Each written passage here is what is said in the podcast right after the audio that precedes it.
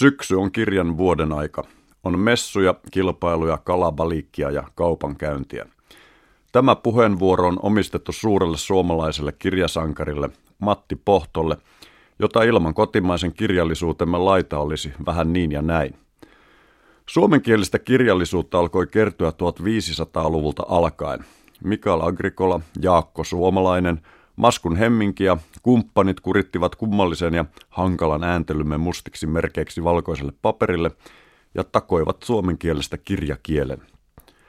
1800-luvun alkupuolella näitä hiellä ja vaivalla präntättyjä suomenkielisiä opuksia oli kertynyt jotain nelisen tuhatta kappaletta.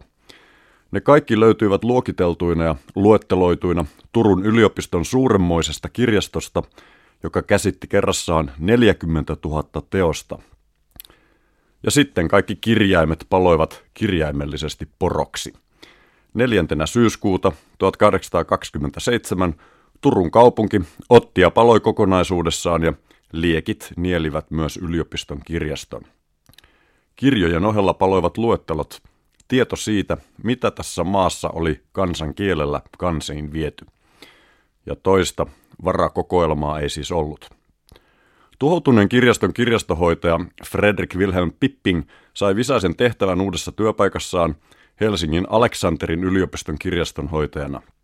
Hänet määrättiin kokoamaan ja luetteloimaan Fennika-kokoelma, siihen astinen suomenkielinen kirjallisuus uudelleen. Miten se olisi mahdollista, kun kaikki tietokin näistä tuhansista kirjoista oli palannut? Onneksi Pippikin kollegalla Kekmanilla oli privaattiharrastuksena suomenkielisen kirjallisuuden luettelointi. Amanuenssi Kekmanin listojen avulla Pipping pääsi alkuun. Hän lähetti myös kirjeitä ympäri maata instansseille ja sivistyneistölle, muun muassa papeille, pyytäen tietoja näiden kirjakokoelmista. Isonkyrön kirkkoherra Helforskin sai Pippingin kirjeen. Helfors kirjoitti takaisin Pippingille, että täällä asuu yksi äijä, jolla on aivan tajuton määrä kirjoja ja kirjatietoa, yksi Matti Pohto. Tai ei se täällä asu, täsmensi Helfors, koska se on kulkuri, mutta täältä se on kotoisia, näillä tienoissa aina välillä pörrää. Pipping ilmaisi kiinnostuksensa. Helfors pani Matille sanan, ja Matti Pohto käveli 400 kilometriä isosta kyröstä Helsinkiin, jonne ehti elokuussa 1847. Pipping ei osannut suomea, Pohto ei osannut ruotsia, mutta nämä miehet rakastivat kirjoja, ja niinpä he ymmärsivät toisiaan täydellisesti.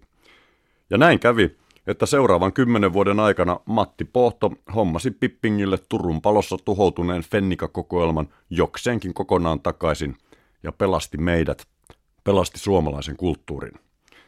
Miten se oli mahdollista? 1817 syntynyt Pohto oli köyhien ihmisten köyhä sälli ja ennen pitkää Orpo kerjäläinen. Lukemaan hän oppi lapsena, vaan ei kirjoittamaan.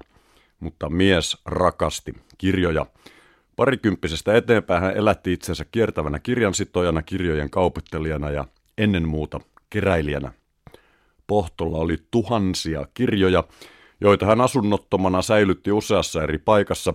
Suurinta osaa ystävänsä Kanajärven, bibliofiili hänkin, vintti kammarissa Kalvolan pitäjässä. Pipping värväsi Pohton hommiin ja sai luettelonsa ja hyllynsä täyteen – Pohto kiersi vielä kymmenen vuotta maata valtion kulkulupaa ja Pippingin suosituskirje pomppansa taskussa ja keräsi hylkeennahka reppunsa omituisia opuksia muinaisilta ajolta. Ihmiset pitivät häntä hassuna ja kai hän vähän hassu olikin. Monet muutkin pyhimykset ovat olleet. Tälle kiertueelle hän kuoli suunnatessaan itään ja inkeriin. Mielenhäiriön heilahtanut kulkujätkä löi kortterin penkillä nukkuvaa pohtoa kirveellä päähän Viipurin tienoilla. Sinne hänet haudattiin ja ylioppilaat hommasivat kirjanmuotoisen muistokiven haudalle. Kirja Paasi siirrettiin parikymmentä vuotta sitten Aleksanterin yliopiston kirjaston, eli nykyisen kansalliskirjaston puistikkoon. Kehotan käymään sitä tervehtimässä. Ja hattu pois päästä. Se on Suomen pelastajan monumentti.